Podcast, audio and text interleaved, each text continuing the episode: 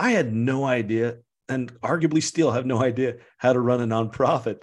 I know a little bit more than I did yesterday. So if this farm kid from Idaho can start something that now is international, I'm telling you right now, anybody can.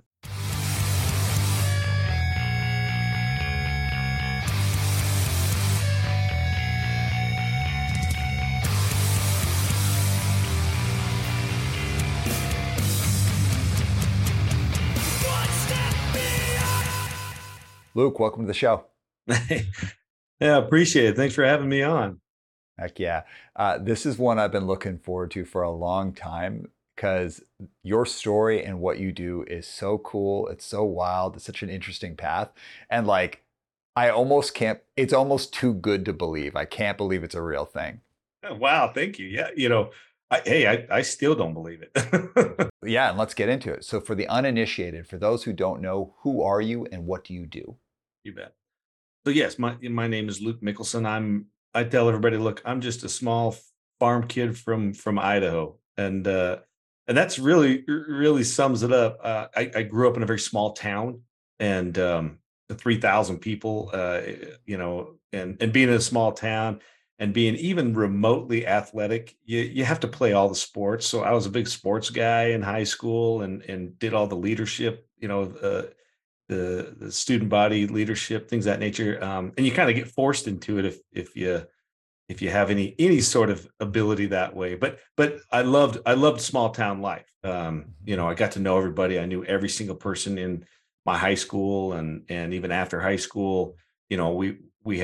I have very close friends because we were very close in high school, being such a small town and working on a farm. I think it helped me enjoy and have a desire to love to work with people, and I think that's one of the big things I have, and how SHP started was the joy of just working with other people. And what I do now, which is a far cry from what I originally started out doing, I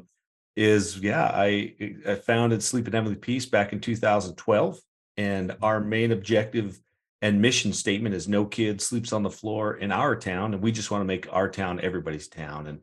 And this is such a huge problem that no one knows about. I didn't know about. But once it's been, unshoveled or unearthed, and you see what the problem is and how bad the problem is, I just, me and now thousands of others just couldn't help ourselves but to jump in and get it fixed. All right. What exactly does Sleep in Heavenly Peace do? So we're a 501c3 nonprofit, and our purpose is to build beds, twin size beds that can be made into bunk beds from raw wood and deliver them to children ages 3 to 17. And we do that completing our other mission, which is to bring communities together to solve this community problem. And so we build bunk beds or beds from raw material, with community involvement, volunteers, some people that have never touched a tool in their life. They come together and we build beds and deliver them. Heck yeah. So you're the founder of this thing. So take us all the way back to the beginning.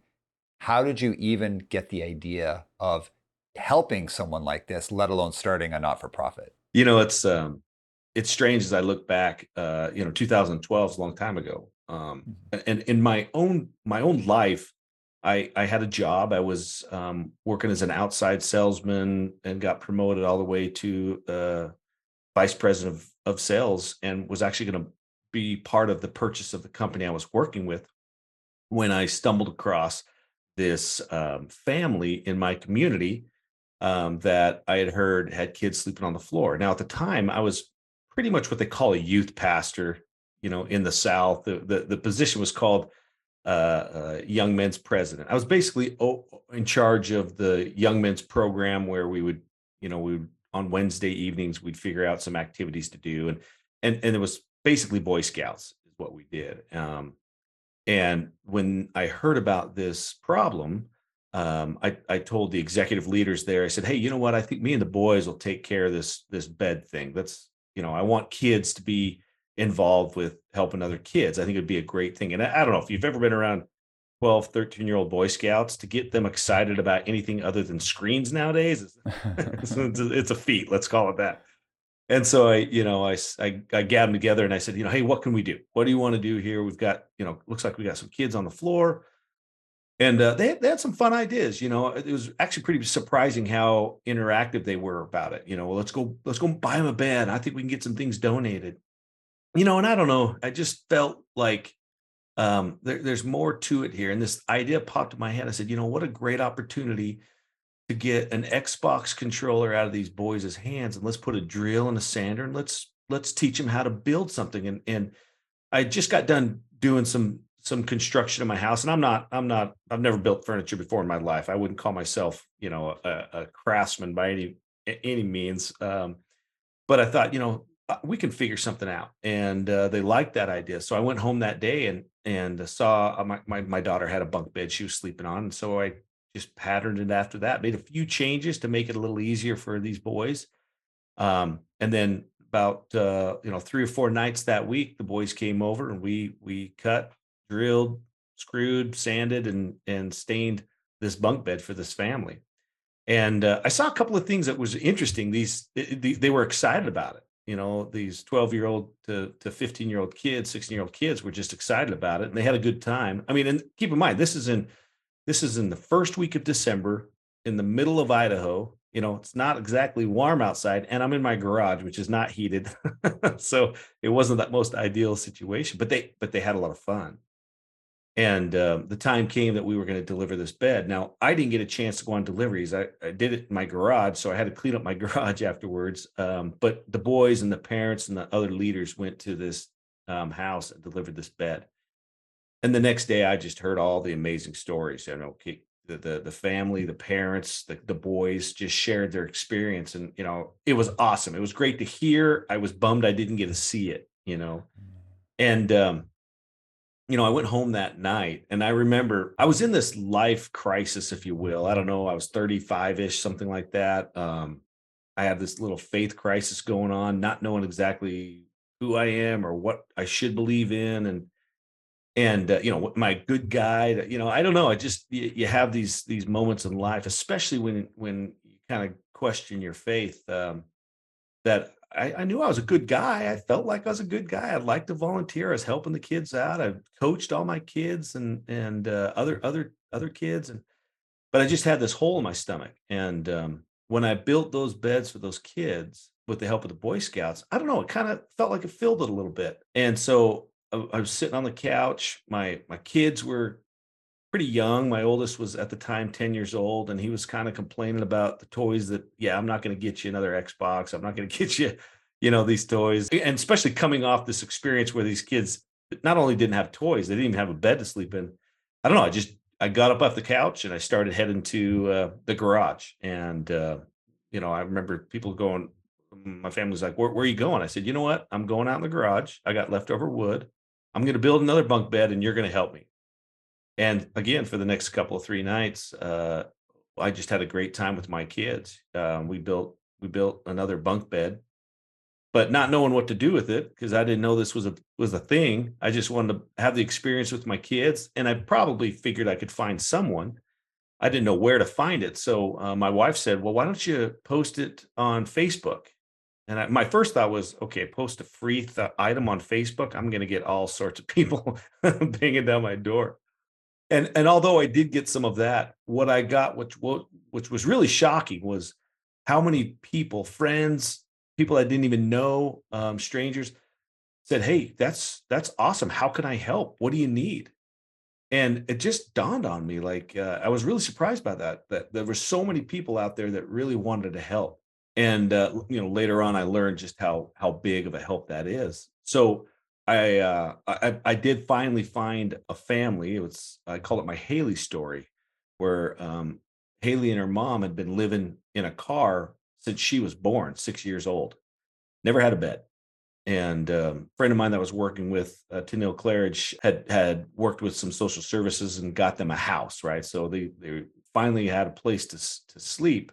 at least room. And I said, great, that's exactly what I wanted. I wanted another child that we could bring a bed to that didn't have one. But when I walked into this home, now I've seen homelessness before, but I really never have seen it or thought to see it through the eyes of a 6-year-old. And so when I walked in this home, first of all, there was nothing in the house. The only thing in the house was a hot plate resting on a milk carton, and it had a can of soup on it. That was it. No table, no chairs or TV or anything like that. So that was shocking. And the other shocking thing was the 6-year-old girl, how excited she was to show me her room, because she actually finally had a room. You know, so we walked into this room. She had no idea why we were there. And you can imagine what it looked like, you know, holes in the carpet and on the walls and secondhand toys in the closet. And I don't think the closet had a door, if I recall. But what caught my eye was in the corner. And there was a nest of clothes there. And it was very apparent that's exactly what it was. She slept on those clothes. I was overcome with emotion. It was very emotional. And me and my buddy, Jordan Allen, we started bringing pieces of this bed in. And you could see at first she was kind of puzzled by it. But then as we started putting these pieces together, as we do, she just erupted. She just started hugging us and, you know, hugging the bed, kissing the bed. And I'd never seen that before. You know, it was just amazing to see her reaction.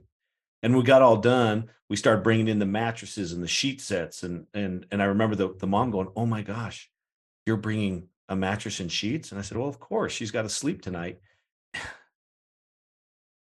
And the mom just lost it. I'm sorry, it gets me every time. I was raised by a single mom too. And so to know the struggle that that poor woman went through and thought about for 6 years, and protection for her daughter and safety and all this, I could just see it in the tears that were pouring down her face. That and the experience that Haley gave me of delivering that bed to them just changed my heart instantly, filled it full. And I remember it was about a half-hour drive home, and me and my friend Jordan were driving home. We really didn't even say anything to each other. It was just that respectful, that of the experience that we just had. And finally, when we got about to the house, I remember thinking, you know what?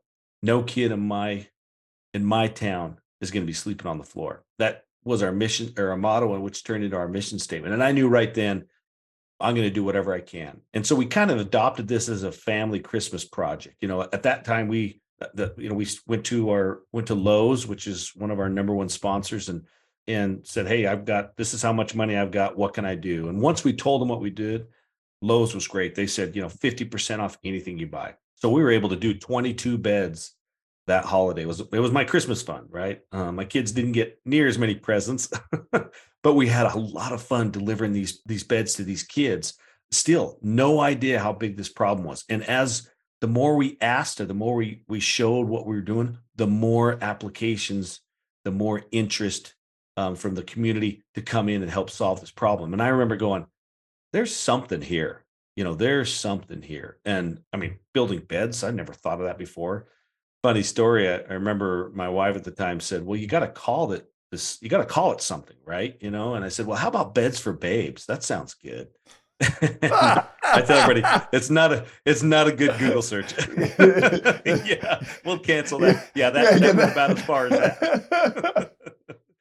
So, you know, man, time, that's a close call, but dodged a bullet there. You know, she said, well, what about Sleep in Heavenly Peace? You know, and it was just perfect. It was one of those moments where it's exactly what we wanted to say and what we wanted to leave. And it had a little bit of Christmas time, because it was Christmas time hooked to it. And so that's what we called it, you know, and it quickly evolved. Obviously the acronym SHP is now 3 letters that are very dear to me, and many other people. And so we started building beds, and each year was just a Christmas project. Keep in mind, my buddy Jordan that came down, he started wanting to do up in Boise, which was about 2 hours away. So, you know, one day in December, I'd build down here. The next weekend, I'd go up and build up there, and we deliver all the beds. It was just awesome.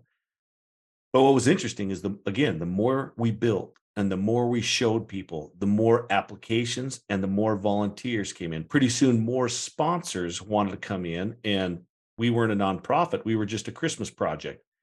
So we thought, well. And how many years was this from the first bed? So 2012 was the first bed, and 2012 and 2013 were the 2 years. All the way through 13, we were starting to get these big these big opportunities, at least monetary opportunities, because these companies wanted to support us. So we became a nonprofit at the end of 2014. So it was 2 years from when you made your first bed to becoming a proper not-for-profit? About 2.5 years, yep. Yeah. 2.5 years. And so now we were a nonprofit, which just really meant nothing more than, we could take these donations from people that needed the tax write-off, which is great, but still, we had no concept. I had no idea how big the problem was, nor had any aspirations of being some big, huge nonprofit, right? I still had a full-time job and we were still, living life. So being in 2015, we just got so many more applications and volunteers that we decided, okay, maybe this is a little bit more than just a Christmas project, right? And I remember we were sitting in a restaurant, Jordan and I were sitting in a restaurant. We were talking about this coming bill that we had coming up. And the strangest thing happened. I would tell people, this is when I knew that there was a lot more, and this was a lot bigger than just us and our two little towns. But we were talking about this bill and helping kids and how amazing it was. And this lady came up next to us from, I don't know where she came from, but she says, "I'm sorry, but I just listened to your whole conversation. Here's all the money in my wallet." I mean, total stranger. And I just was like, you gotta be kidding me. Like it just touched her that much. And that's, I guess that was what we were realizing. Not only did it change our hearts, but it was changing the hearts of so many people when they heard about, especially a problem they've never heard about. So we started doing a lot more builds during the year instead of just on Christmas time. So that 2015, we did 15 builds in 1 year instead of just one. So we're getting more beds. We're learning how to build them better. We're getting more connected and more known, if you will, which it was hard to keep up with all the applications. Pretty soon that we were just getting way more applications than we were able to build fast enough because we both had full-time jobs. And then in about 2017, we had other friends that lived in other states had been watching us for several years now, wanting to do the same thing in their own hometown. So we started putting on what we called chapters of this nonprofit and kind of organized a way to bring them on as chapters and teach them what we're doing and help them get, the system down. And so in the end of 2017, we had 9 chapters scattered across the country. Most of were family or friends. Some of them were people that had just kind of Googled how to build a bed, and there we were, and we taught them how to do it. And, we were building beds, but it was a real critical time for me because at that time we were now traveling to other states and helping other people out. And I was using all of my vacation time to do this. And my employer at the time, keep in mind, I'm working, I'm going to be buying this business with a partner. And a lot of my time, especially brain power, was dedicated to SHP and not the organization. And I had to make a choice. I couldn't do both. And although the choice was already made, there was no question I was going to keep going with Sleep in Heavenly Peace. It just filled my soul more than anything. It was still a hard choice, but that's what we ended up doing. So I quit my job in November of 2017 and went all in with this charity thing that we've been going and doing for 7 years.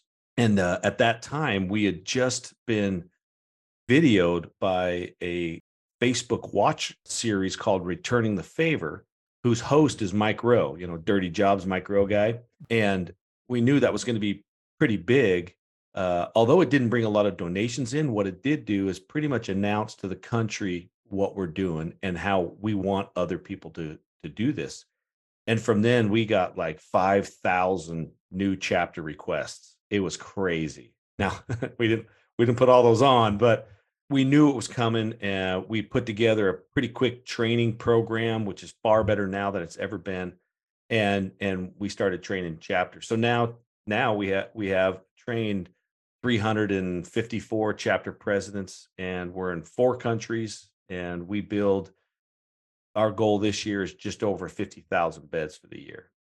So I got a question that through that whole story was sticking in my mind. Why you? Wow. So, and what I mean by that is, I walk out my door, I walk 10 feet, I'm going to see poverty. We have so much in North America, but on the flip side, there is such intense disparity and such intense poverty. It's very easy in North America to turn a blind eye, very easy. So why did you step into the breach? I've never been asked that question. The why? That's, first of all, I always liked service. I always tell people, look, if you want true joy, just stop looking at yourself. Go help someone out. You know, your problems don't go away. They just don't seem near as bad, right? And I think that's one of the big joys that come from service perspective on your own problems. And for me, I think it was just a perfect storm. You know, I go back, and it's really difficult to explain unless maybe you've been through a faith crisis, especially when you grew up one way for 35 years, and I was a missionary, and I was all in. I just didn't feel it like I was in the right place. I just didn't feel like I was in the path that I should be in. Not that path was a bad one. I just didn't feel like it was full for me. And I'd been feeling like that for a while. And then all of a sudden, here's this service project. And keep in mind, I did a lot with the Boy Scouts. We built wheelchair ramps and you know, mowed lawns. And we did all sorts of other service projects that were great, and they were fun. But it was something about building a bed, something about seeing those kids' joy. And then when I saw delivering a bed to a child that's never had one. And it's one of those things that when you hear about it and maybe even see it on a video or something like that, it's touching. But to be there, the spirit, the emotions that you feel when you're a part of that, it instantly changed me. And so why me? It could have been anybody. It can be anybody. That's the message I like to share. I did a TED Talk about passion and purpose, and it was really telling people or encouraging people, just act on your tiny moments. You know, we all have these moments where it's, you walk by, you know, I don't know, your neighbor's trash can's tipped over.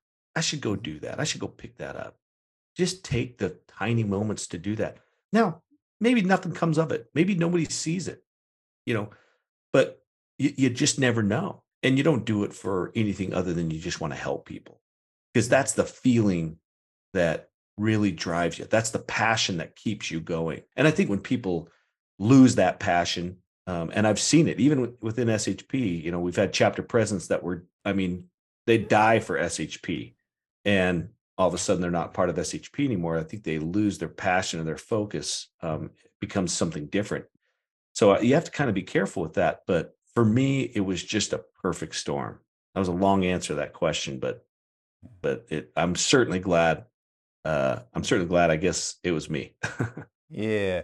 Well, the why is important because everybody can do it, but not everyone does do it. And I understand. I don't help every person I see. There's a big difference between recognizing you can make a difference and then putting yourself out there and actually doing it. I think part of it is also when you get into helping others, especially people who are living in very difficult situations, recognizing the depth of the problem and having to bring that into your reality. So with that, you'd mentioned before, you know, you were familiar with, you know, homelessness and the challenges of people who are living in poverty. But what do you now know about poverty and homelessness that you had not known before you went down this path? Very, very simple question, that it can happen to anybody. Granted, we just help one small portion, which is beds for kids. Mm-hmm. And that doesn't always classify someone as being in poverty. But we have seen situations where mom and dad have great jobs. They live in a nice house. It burns to the ground. Dad loses their job. They have to move. There's a death. There's, you know, some disability, an accident. The life can change on a dime. And what this person was, one of those guys or one of those families that love to help other people, are now the ones that need help. And so to see those situations be created and be involved with the side of the coin where they're in need, right? And realizing that can happen to anybody, I have learned and have appreciated and feel like I'm far less judgmental of those people that live in those situations. You know, too many times do we walk in and, you know, you see someone, well, you know, he's a bum on the street, or he's in poverty because of his own choices, right? And there's some truth to that. Right. But behind those choices, there's always other reasons. A lot of times those choices, the person that was making those choices really didn't have very good choices to start out with. right? And that's what we hope to provide these kids, is at least a little bit of a leg up, you know, whether it's not just a good night's sleep. We know we provide more than just a good night's sleep. The confidence they have, the moods and the ability to learn more because they have a good night's sleep, we hope that gives them a leg up. So when they are faced with these difficult situations, there's much better options, you know? And so, yeah, I think I've learned to appreciate and be less judgmental of the situations that people are in, because you just don't know their story, you know? Yeah, I juxtapose it to, are you familiar with low barrier housing or zero barrier housing? I'm not. I live in Vancouver, and there's massive crisis about homes. Like, the cost of a home has gone far beyond what just most people can afford, but also just renting apartments, throw COVID in there. Although we actually have quite good mental health and addiction services, we don't have enough resources. The resources we have are excellent, but we don't have enough to serve the population. So there's a ton of homelessness, both from addiction, mental health, just poverty. Low barrier housing is about the idea of, like, most housing has a lot of high barriers. Like, it's like, you got to have rent, you got to have social insurance card, you got to have an address, you have to have a job, you have to have all these things. Low barrier housing would be basically, it's like, we're going to remove as many barriers as we can, because the foundational idea is for people to build the kind of lives that they ultimately want to have, and not how I think they should have it, but the kind of life they want to have it. So it's not like a judgment of society, you need to have this kind of house or life, but if people want to build the life that they want to have, one of the key foundations they need to have is a home, somewhere they can lay their head at night. That's low barrier housing. Zero barrier housing is like housing that's provided. For example, if someone's involved in sex work, they could have Johns come up to their room. You could be not sober and living in a house like that. There's a clear agreement that essentially we are not going to come from a place of judgment that will be preventing you from having a home. Because, for example, someone who's like street entrenched and living on the street, for us to say, you can live here as long as you don't do this thing that you've taken on as a lifestyle because you already live in the street, and we decide that you're not allowed to do that if you live here, that's a barrier. So zero barrier housing would be like, whatever you're doing, essentially, up to and including a certain point, you can live here. And I think low barrier and zero barrier housing is some of the bravest, hardest work that people can do, because you see a lot of stuff involved in that.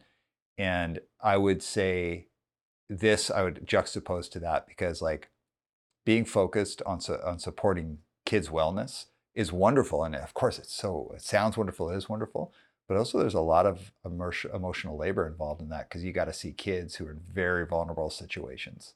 We tell everybody, chapter presence, when they come to training, we said, look, there's two major problems being a part of SHP and being a chapter president. Number one, it's extremely addictive. It's so much fun, it's so fulfilling. I've had a lot of people that have dedicated their lives, in other nonprofits, whether it's soup kitchens or building homes or whatnot. They just love it. They just love to serve, many of them. And they've come up to me and said, this project is the most fulfilling I've ever been a part of. And we hear that a lot. And we actually train chapter presidents. Look, you still have a life. You still have families. You got work, possibly. You can't do this 24/7. It's not healthy for you. So make sure you have a balanced life.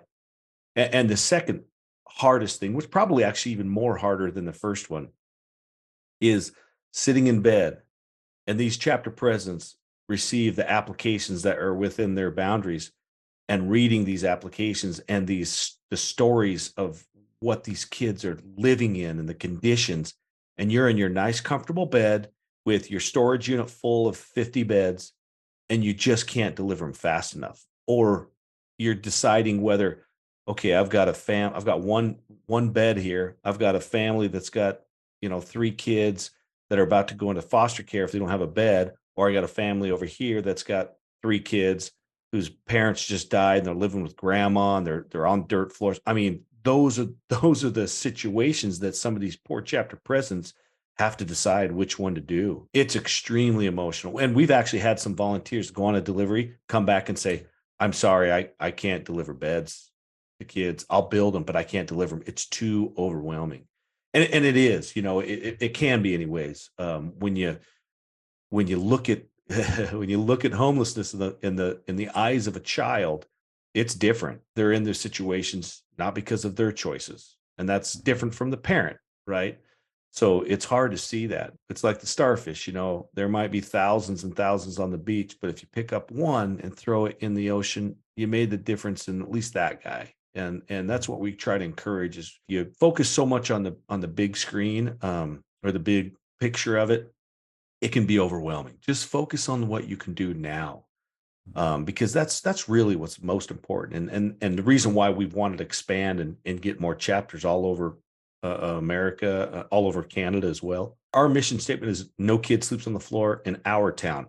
It says our town, not my town, not your town. It's our town because we want everybody to be able to say the same thing. And it's solved by the community. Yeah, there's some challenges there. There's some emotions that are hard to overcome. And we tell people, look, we don't really care about the parents, the situation, why they're there. I tell people, look, I don't care if the parents got $1 million in the closet.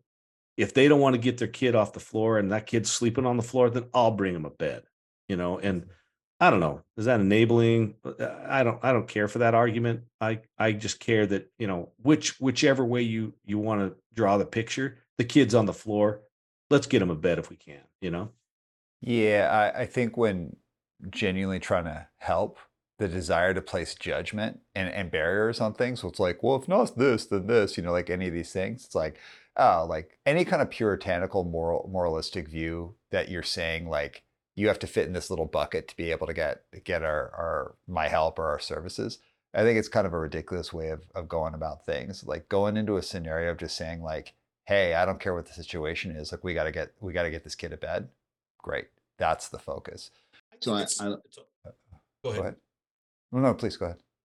I think it's almost laziness or procrastination in our part sometimes.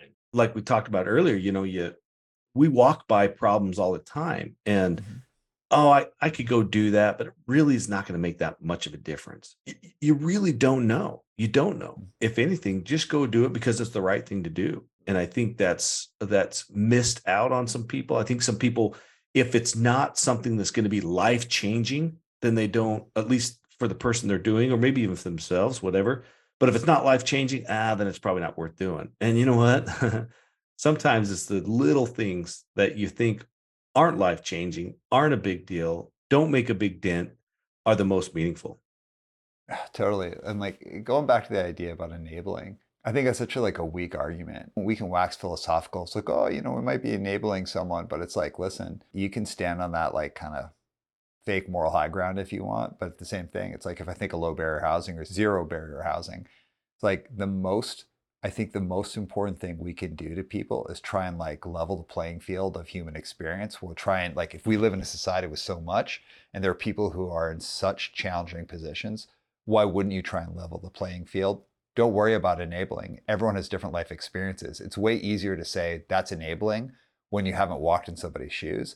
I think that like providing someone with a home with no judgments or a bed with no judgments on their family, that's one of the most important things you can do from a starting place of leveling the field of that human experience.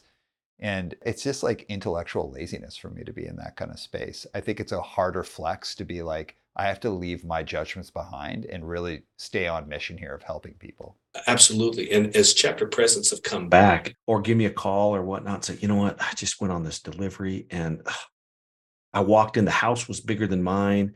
They had a big screen bigger than the TV I have. I mean, you could tell where this conversation's going, right? And I'd say, look, don't go into that house caring what the parents have. Go into that house thinking what the kid has.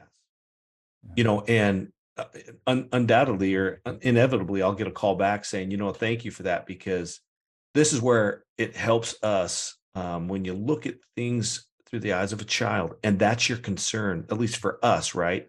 Getting beds to these kids. It almost forces you not to be judgmental. You can't be judgmental because if you did, it would be a really bad, or what we call a hard delivery where, I mean, we've walked in with, I'm bringing a bed to their two kids and parents didn't even get off the couch. They're, just in the back room, you know? And man, I remember thinking to myself, well, gosh, dang it, you lazy bones. Why don't you come help me? I'm bringing a bed for your kid, but you know, and you just got to push those thoughts out. And remember, I'm not here for the parent. I'm here for the child. And it does help quite a bit with that prejudgment that you might have on the family. And I think for me over time, it's just knocked off those rough edges. And now, I mean, I'll walk in here to North Carolina, I'll walk into a really, really rough trailer park, and listen to this woman's story of her addictions, her relationships that she's been with, and cry on her shoulder with her, because I'm there for the kids, and these kids need a good mom. These kids need a good dad. They need to have a parent that they that support them.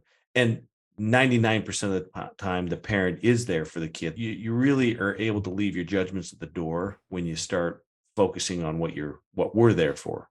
And that it's a human desire to judge. Like, I'm not saying I'm not going to judge. Like, you know, I'm like as snarky as the next person, maybe like a higher level.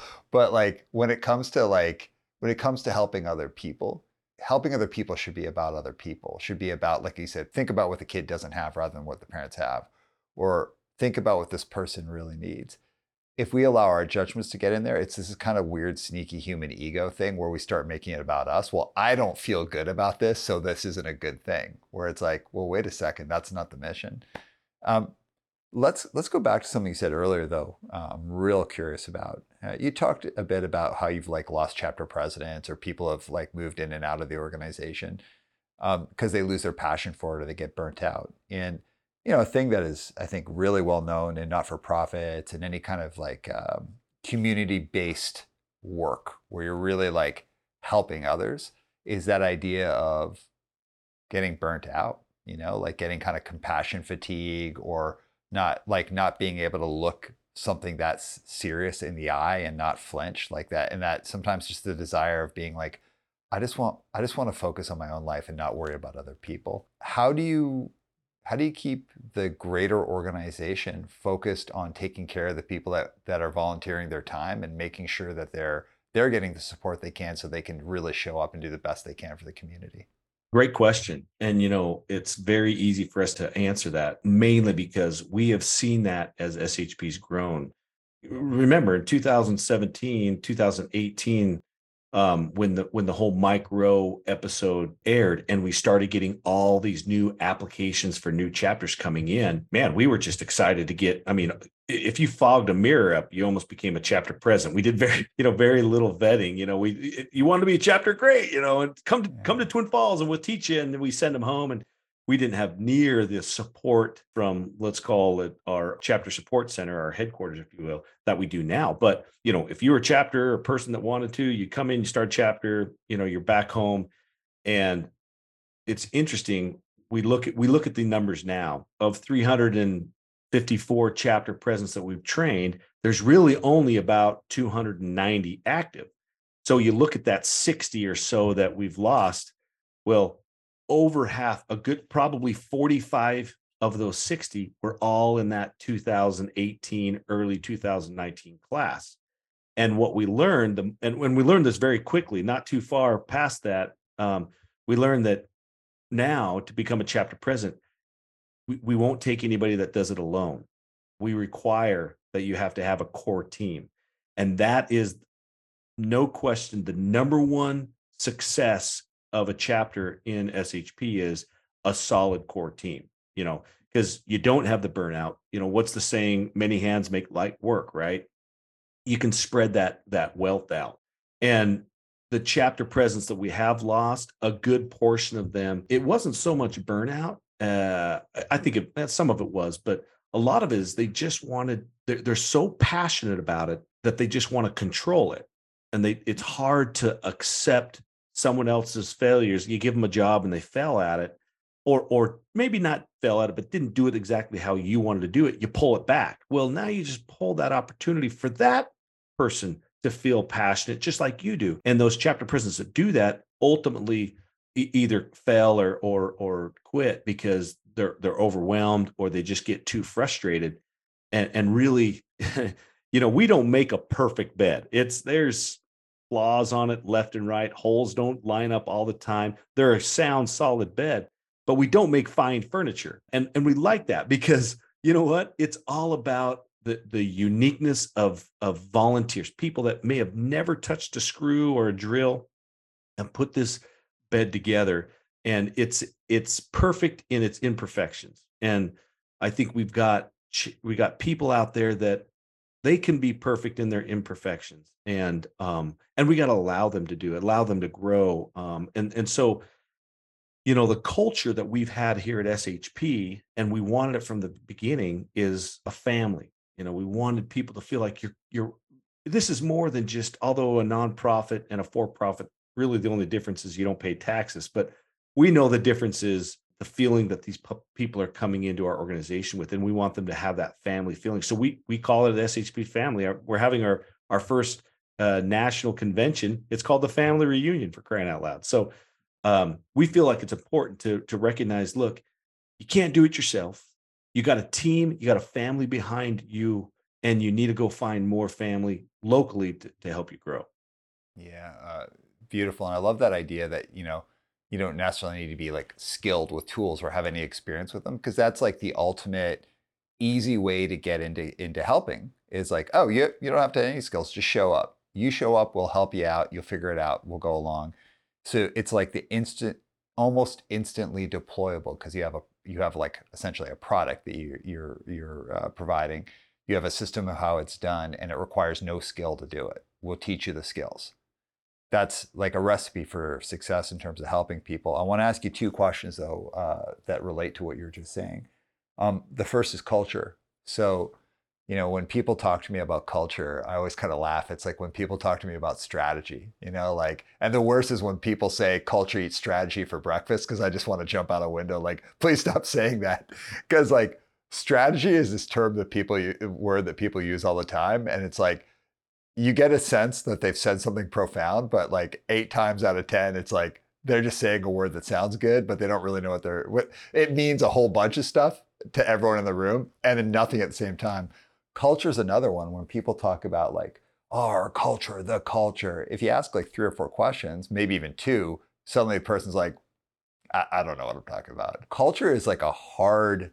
It's an important discussion, and it's important to like culture happens whether or not you do something or not. Like culture is always going to happen, right? And it's good to be intentional about culture, but what are you talking about when you talk about culture? So, and then what are you going to do about it? So I know this organization has grown very much organically for a long time, and then now you're more intentional about its growth. But how are you intentional about the culture? Because you have many, many chapters. You're now you're not just a national organization, you're an international organization. So how have you defined the culture? And then how do you help replicate that culture in different places? It's very difficult, especially even in the States. You have the North, you have the South, you've got the East. These are all different, even different cultures within our country here of views and SHP itself. You know, we have very, very religious people that are part of Sleep in Heavenly Peace, and some that aren't at all. To bring these different cultures together, even different religions, different political views, to bring those types of people and their views together. I go back to say that the most important thing we try to do anyways, is maintain the pureness of our mission. Let me give you an example. So we've had a few chapter presidents, very religious, have come into the organization because they believe God sent them, and I 100% believe that they have that passion that their higher power gave them, and so they want to share that with others. So we've had chapters write scriptures on the slats of the bed, or delivered Bibles, or, you know, pictures of whoever, you know, the people they believe in, and we've had to shut that down and it to the pain of some. However, because we have the culture of helping children, and the pureness of that is the simple, I don't care what religion you are, I don't care what political views are, we're just here to help kids. I think that's really helped us stay on course of keeping a focus of our mission, which is to help kids with beds. And now we're able to, as we bring people in, we always talk about as a family, this is what we do. It's really interesting we talk about this today because, you know, just recently we've put on more board members, and some board members have never touched a bed or never built a bed or delivered a bed at all. they've been in other nonprofits and they've seen how the other nonprofits work. And being, I was the executive director to work with the board and these board members to help them understand, okay, you've been with SHP for 6 months. I know you came from another nonprofit, but before you make some of these decisions, please try to understand the culture that we have. And we talk about this in our leadership meetings almost every time, of how important and how valuable our culture really is, because it is centered around helping people. It's centered around focusing on the kids. And the minute we walk away from that, and we've even had some chapter presidents leave because they gravitate away from the culture.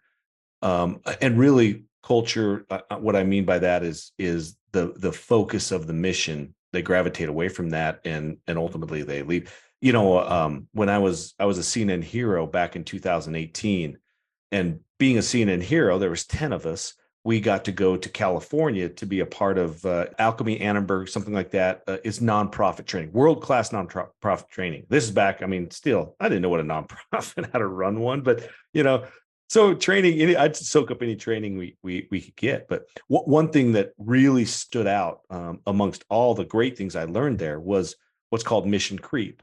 They showed a scale where a nonprofit will start from an idea, it'll grow, it'll gain momentum, start being more efficient, and then they start bringing more people in. And as they bring more people in, that brings in more ideas, and then they start accepting doing these other ideas, and then the nonprofit either stagnates or it falls apart. And the reason why is because of mission creep. They start losing focus of the original reason why they were there. And I think that's part of culture, right? Is our culture is helping kids. Our culture is not providing them desks or bringing air conditioning units in them or whatnot. It's this, and to keep that same focus. It's not easy. It's there's sometimes it's very hard. You have to let people go, or you have to say no. But to keep that culture is really a big thing for us to make sure that we're staying on course, we're staying with our mission, and protecting the pureness of and transparency of what we do. Yeah, I love what you just said there, keeping it super super simple. So like even if we go to like kind of recovery work, like 12-step work, so right, you got 12 steps. That's it. And meetings can kind of have different ways they function. You know, sometimes it's like you're in a circle talking. Sometimes you have a speaker. Like all these different things. But the idea stays the same. But you add human beings into anything, and like groups of human beings, and people get excited, they want to try and do things. Part of why 12-step programming has been so useful and it's so successful with addiction work is because it's like, no, keep it simple, keep it right here. And I love that people get excited and they want to do new things, they want to help, but it's like, listen, if you got a formula that works, the best way to do it is keep it as simple as possible, as community-based as possible, as person-to-person as possible, and don't create these really complex, wild systems or overreaches in there. Oh my gosh, if you knew those words out of your mouth, what they mean to us. I got chapter presidents going to be listening to this right now just laughing. I have senior team just laughing. You know, keep in mind, so we build beds and we build them in kind of an assembly line, right? So we have a strategic way of doing this, a specific way of doing this, specific jigs that we use and tools that we use. When you bring other people in, just think about all these carpenters right here, and they're amazing. Engineers are like the worst. They come in and they oh, you know what? You could build these beds so much faster if you did this, and they'd be more accurate. This, blah blah blah, and you know they're absolutely right, but they miss the point. The point isn't trying to build a most perfect bed. It's not what it is. And it's not trying to build it the fastest or the most efficient. In fact, if you look at our process, it's quite inefficient. And it's designed that way because the inefficiency requires what? More hands and more volunteers. And that's the key. You know, if you're a nonprofit out there and you want to grow your nonprofit, you need to get as many people involved and hands-on, quote, quote, of what you're doing, because those are the mouthpieces that share your mission. When we have build days, there are 50, 100, sometimes 500 people that come and build beds. And every time they go away, some of them are like, that was the funnest activity I've ever done. We do these big events for Lowe's charity events. And I mean, the foundation's been doing events for years, great, awesome events. Well, they picked us the last 2 years. We've had people come up and say, that was the funnest Lowe's event I've ever done. And that's the key, is getting these volunteers hands-on involved, feeling the satisfaction and the fulfillment that we've felt, have them feel it too. And that comes from inefficiencies that we have in our build process, but we enjoy them.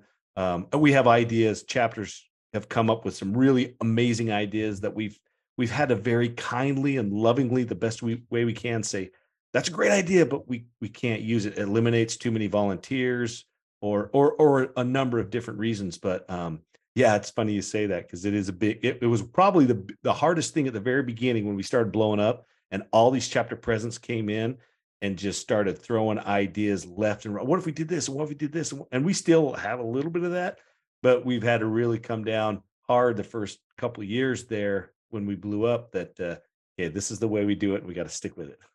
Totally.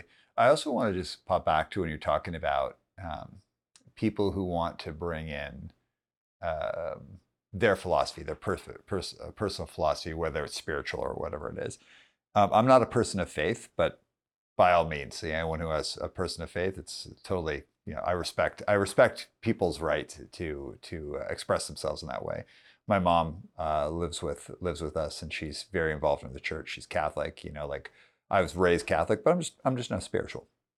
But going back to 12-step, if we think of, and we're talking about that concept of barriers earlier, one of the barriers that keeps a lot of people that maybe are curious about recovery, keeps them out of AA or NA or 12-step work, is that idea. It's like, oh, it's about God. It's a religious thing. That idea, you used the term earlier, higher power. And your higher power does not have to be like a God or of any kind, of any religion. It could be whatever you feel your higher power is.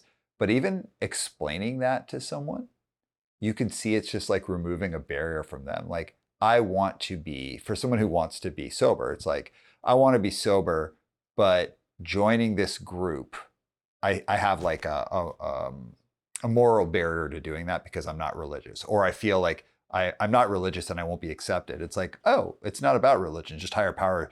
Higher power is a term. But what's interesting is it started with a religious streak, like the idea of God.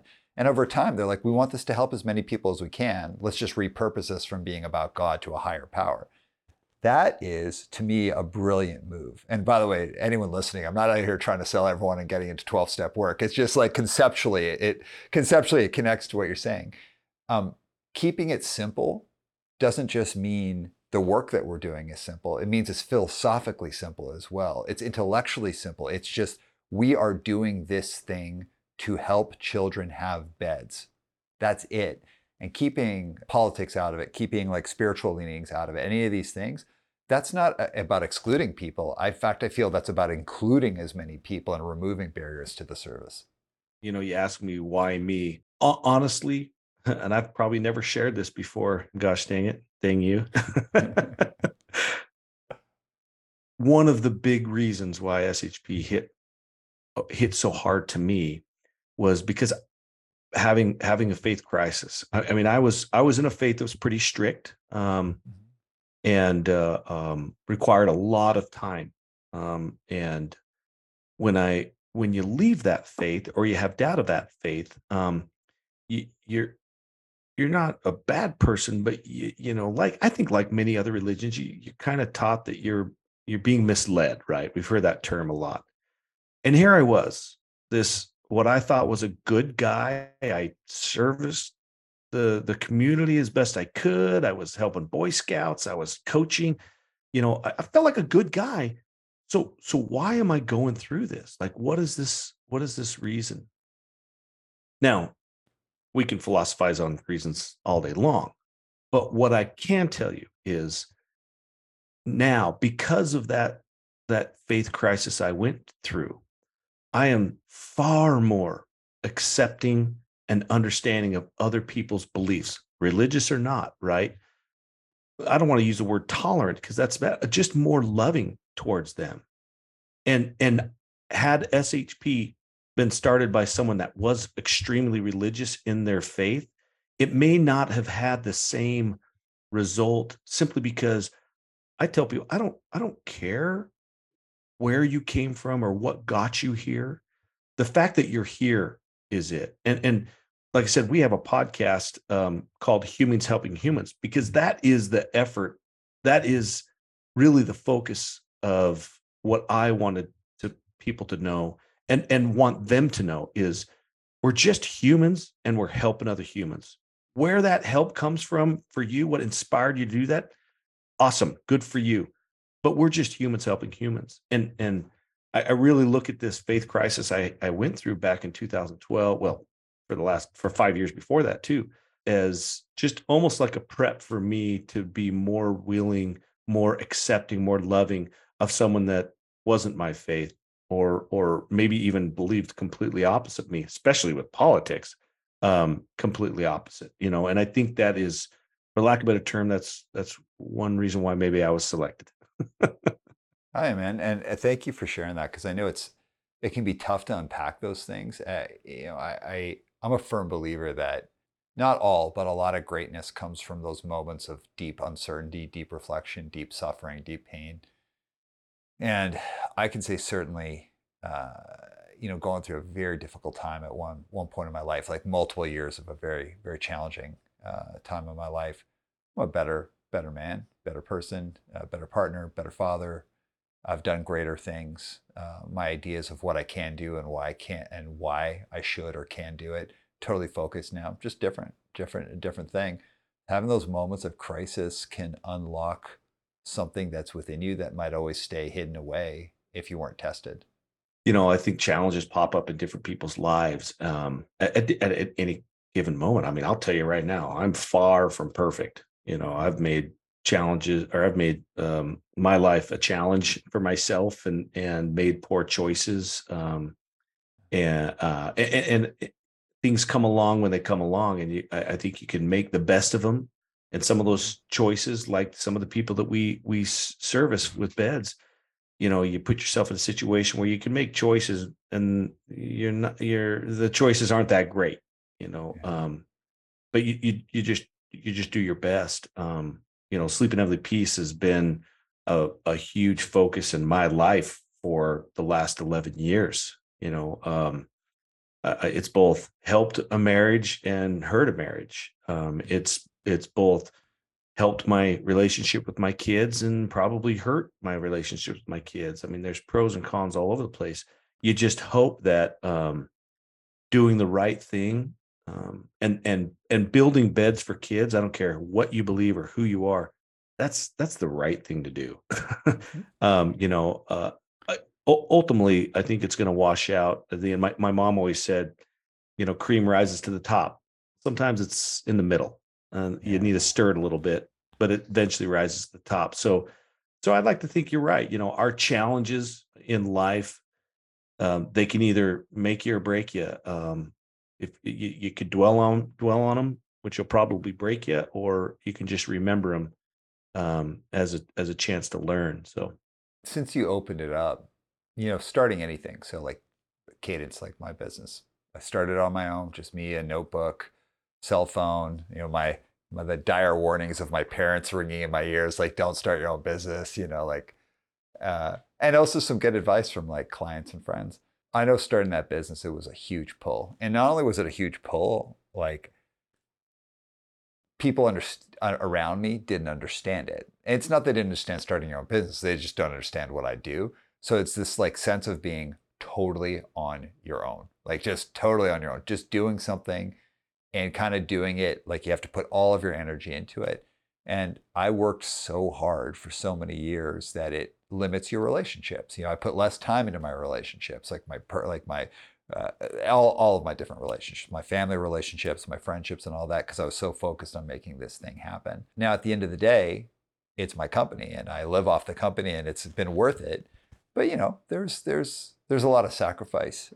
For you, you started this thing and you just started it kind of like by mistake. You didn't have any intent of it becoming a thing, but it has required you put yourself all the way out there. You leave your career, you go all in, which has been a joy, but I'm certain there's been some sacrifices you've had to make. So what can you tell us about that? Any success requires some level of sacrifice. And if it didn't come, then it's on its way. You know, I started in a period of my life, like I mentioned, of a faith crisis, you know, and my life was great. I mean, I was married. I had 3 kids. You know, I had a good job. I was making a good salary. My retirement was set. I was going to buy this multi-million-dollar company. You know, I there wasn't one thing about my life that if you sat there and looked at it, you would think I would complain about it. It was just, it was great. And I knew that. And I think for several years, I fought that. I fought this. Why do I feel this way? Why, you know, because I have such a great, great life. But when SHP hit, and it hit me so hard emotionally and the fulfillment, I knew that there just wasn't anything else I wanted to do. You're talking to a guy that loves to fish, talking to a guy that loves sports. I mean, Saturday college football in America was, I loved. I mean, I'd go to the Boise State games, go Broncos. I'd go to all, you know, I'd go to as many games as I can. But I kid you not, when I delivered that first bed, that I couldn't care less about a football game on Saturday. I would much rather be in the shop with my friends building beds or delivering beds than watching a football game. I don't think, I mean, we've watched some football games, but I haven't watched a college football game at home on Saturday by myself for years. You know, I haven't fished near as much. I used to go 3 or 4 times a week. I went, I think 3 or 4 times the last 2 years. It just is not a satisfying, fulfilling feeling like it is now. So those are all great things. But you're right. It does, that passion and focus that now has fell on me and developed in me at first, especially at home, you know, my wife was all in it. And it started out very small, but as it grew and grew and grew, and especially when Mike Rowe and that hit, it was taking a lot of my time anyways, but that was nothing compared to what it did when all of this hit. And I knew the importance of it. And not that, you know, not that it was the reason, but I always tell people, look, Sleep in Heavenly Peace, when I started it, probably saved my marriage for a while. And then it was part of it was the reason why it didn't last. And I was married to a great woman. She still is an amazing person. It's just that focus that sometimes is required. I couldn't tell you, Aram, just to be honest, whether it's right or wrong to keep a family together, if it was even going to be able to keep be together or not, to, I don't know, to maybe go on a hunting trip or a fishing trip with your son rather than taking him to build beds. You know, I don't know. It's hard to look back and think what would have been better. You just do the best you can. And all I can do is look back and say, you know what, I've made mistakes, but I also think I've had some good successes, and I'm just going to do the best I can. And, you know, building beds where SHP is right now, you know, I can't even think about the scenario where SHP didn't get created. We've delivered or at least built almost 160,000 beds. That's a lot of kids. That's a lot of kids for anybody to think about, and it would be horror to think that didn't happen had I not created SHP. So I think the sacrifices are very hard, but the rewards are very good too. Sticking with that idea of I'm going to make mistakes. I know I've made mistakes, but I'm just doing the best that I can. If we dovetail that into your leadership. So again, you didn't intend to start this like huge thing, right? So you've had to scale up your leadership chops fast and into very complex situations like that have to do with all sorts of things while also keeping the mission very simple. So what are the mistakes you've made as a leader as you've gone along, and what have you learned from them? Wow, let me air my dirty laundry, huh? Oh, please, sir. I'm just kidding. Yeah. Why not? We're close, right? Oh, there's a lot of mistakes, you know, and some of them have been great, you know. In fact, as SHP's kind of grown really rapidly the last couple of years, I've had some people, a lot of people call. I want to talk about, hey, I'm starting a nonprofit, or my nonprofit's just kind of blah. You know, how did you do what you did, you know? And really at first it's like, man, I don't know. I don't know how this grew. Right. Yeah. I know a bunch of mistakes we made. Right. But I also recognized some of the successes and the, what I call the potholes that were created, the potholes that we saw that we had to overcome has just made us stronger. You know, so I think some of the challenges, when I started this, I wanted to be with friends, right? And that's how it grew, was most of these guys that were either part of leadership, or you want to call them co-founders, or on the board, they were all very close friends. Half of them, or most of them, were I graduated with, right? And so I leaned on them quite a bit, which was the best success, smartest thing I've ever done. And some of the challenges that I have with me is I probably don't appreciate them as much as I should. And so, and leaders don't often, you know, where you're so focused on something else. Sometimes it's, you don't stop and share, and bask in the glory, if you will, of the success that you've had with others and what they've brought to the table. I've lost some friends because of that, you know, people that were so hardcore SHP and wanted to grow with the organization. I just didn't have the bandwidth or the attention to be able to share their successes with mine, and we've lost them. So I'm one of those managers, one of those leaders that, man, I'll hire you, I'll bring you on board, and I'm going to let you run it. I don't have time to micromanage. I'm a more forward thinker. My now executive director, Jordan Allen, my buddy who delivered that first bed with me, he's more the practical guy. He like brings down to, okay, that's great, but we still got to do this. You know, he's one of those guys. There was so much activity and so much things going on that as we brought these people on, I knew that I couldn't manage them the way that maybe I should have, I think. However, man, I want people, and I tell my chapter presidents this, give people a job and just let them do it. Let them fail. Let them work on their imperfections. I had no idea, and arguably still have no idea, how to run a nonprofit. I know a little bit more than I did yesterday, but look at where we're at right now. So if this farm kid from Idaho can start something that now is international, and has helped hundreds of thousands of kids, I'm telling you right now, anybody can. And it takes humility. It takes realizing that, you know what, you're not the smartest guy in the room. And quite frankly, you don't want to be. You know, your ideas aren't always the best, and you don't want them to be. You know, other people come in with, and allow other people to come in and feel the passion of what you have, because their ideas are going to be great too. So I think I've known that.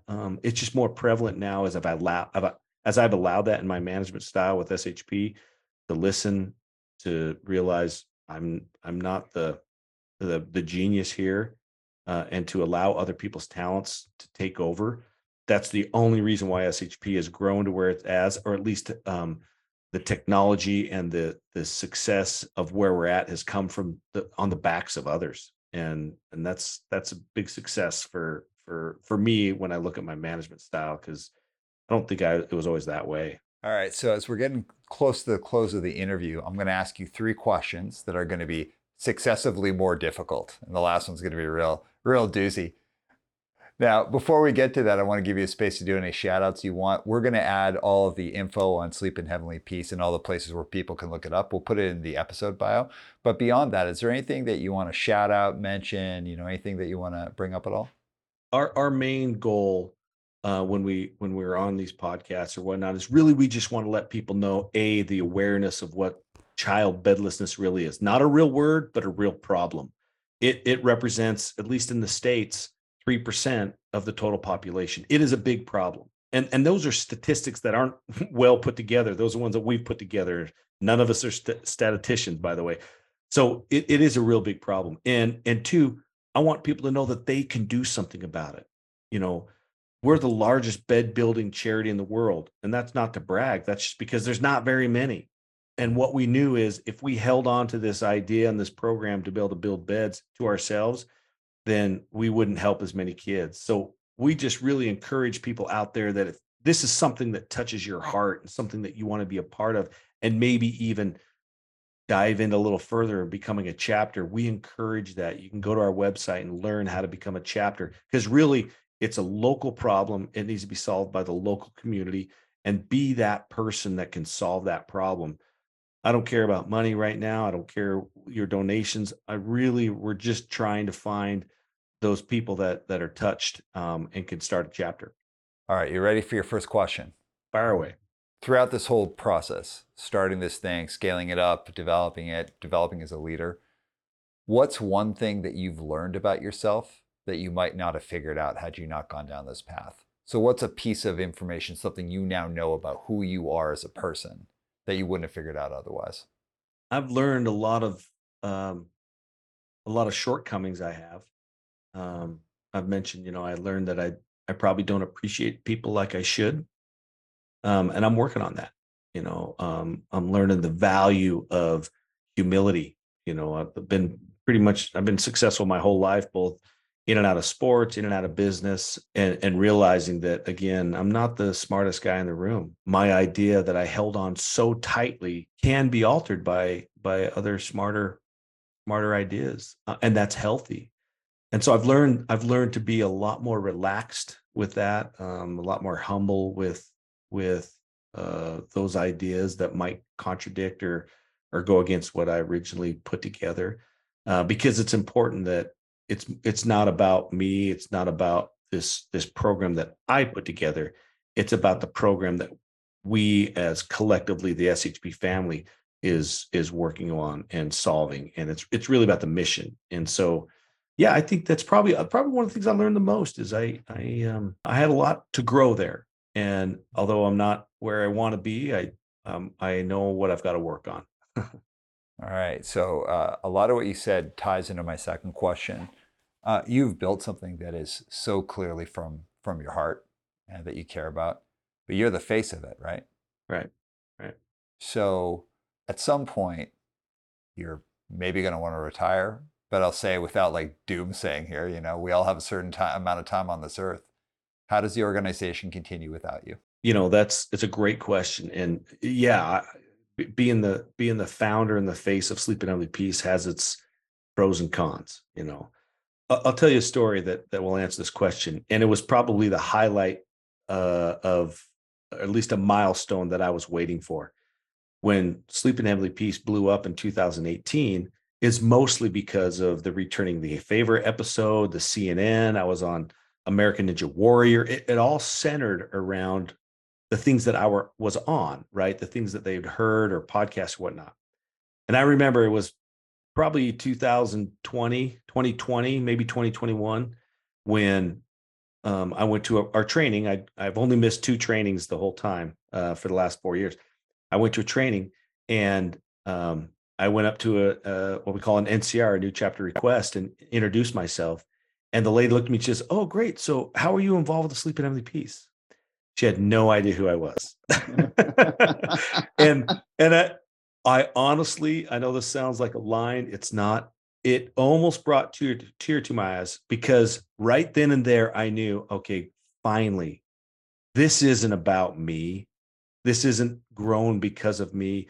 This person isn't here because they were inspired by Luke Mickelson. They were inspired by the mission.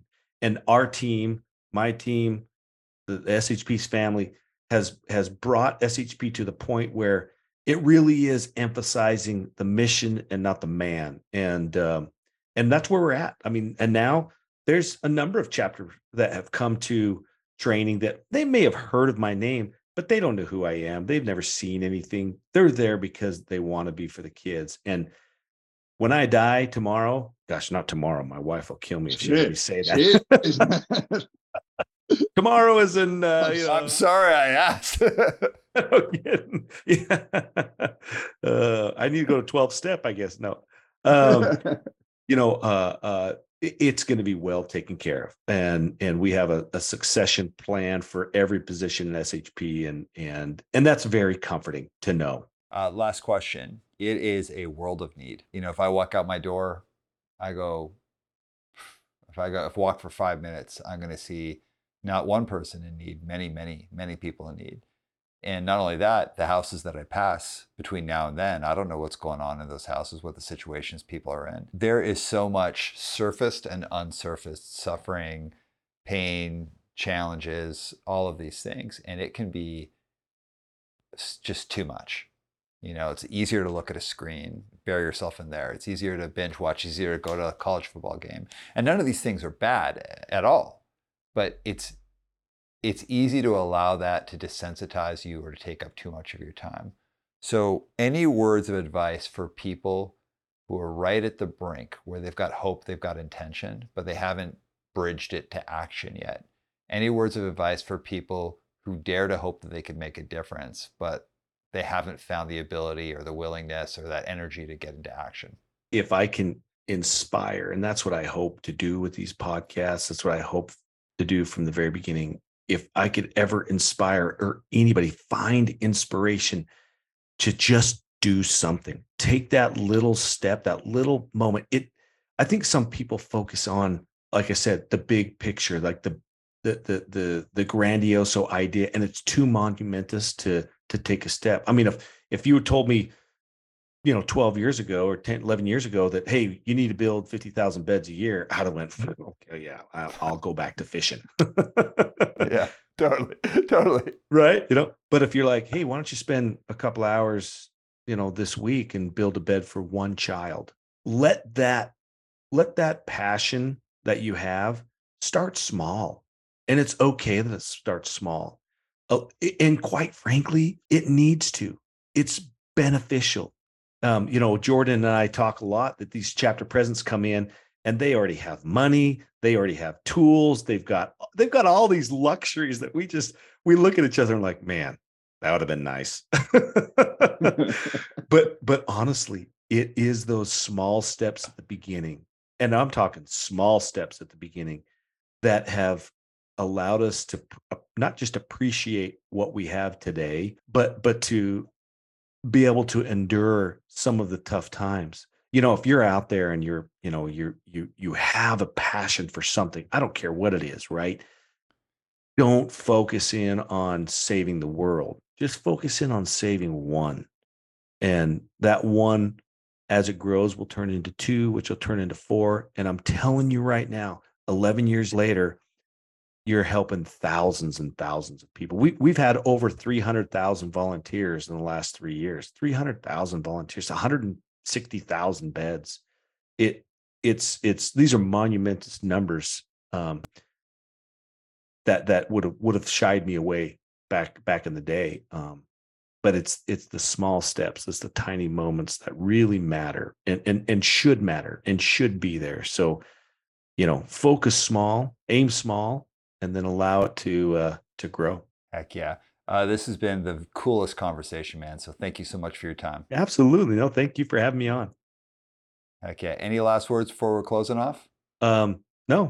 Appreciate your time. Appreciate this conversation. I've been on a lot of these, and this is a memorable one, I promise you. Thanks for sharing our story, and I hope that it inspires others to help. We're humans helping humans, and I hope you find another human to help. All right, everyone. I can't tell you how much I enjoyed this. Get out there, start something, join something, make a difference. My name is Aram Arslanian, and this is One Step Beyond. Mike, drop the beat. What?